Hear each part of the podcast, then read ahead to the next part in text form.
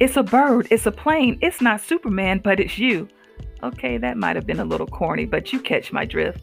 Today's episode is about using emotional intelligence as your superpower.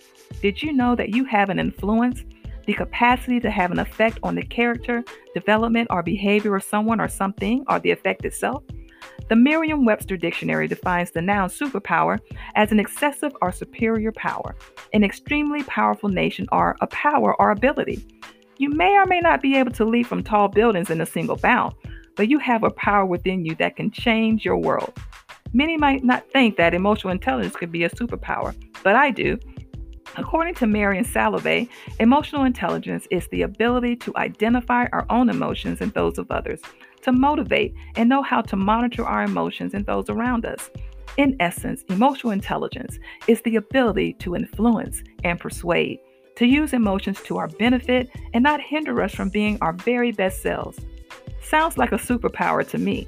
However, there are common misconceptions that having high EQ means being nice or polite, having common sense or easily controlled, a one time event or makes one a leader. That couldn't be further from the truth. As a matter of fact, in my research, I found EI has a dark side.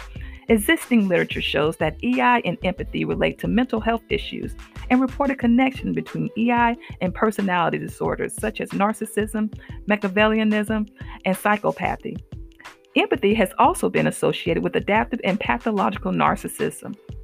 It's been argued that the entrepreneurial personality associated with energy, self confidence, need for achievement, and independence may evolve naturally into aggressiveness, narcissism, ruthlessness, and irresponsibility. In learning emotional intelligence strategies, a person could use them to manipulate and control others. This is why I often call EI a superpower, because you can use it for good or evil, to heal or to harm. But it's your choice. So, what will you choose? Whether you believe it or not, you are someone's superhero. There's someone who is tremendously influenced and persuaded by what you do or don't do. If you don't think so, take inventory of your influence and be intentional about noticing how others respond to you in conversations. Notice their nonverbal cues when you're around. Notice how engaged or disengaged your interactions are.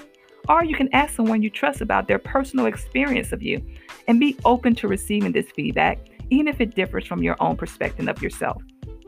In the workplace, they call this a 360 degree assessment. This is a great self awareness tool and a way to strengthen your emotional intelligence superpower. Whatever you may discover about yourself, take full responsibility for your energy, your vibe, your influence. You might just be the hero someone needs, or perhaps you're the hero that you need.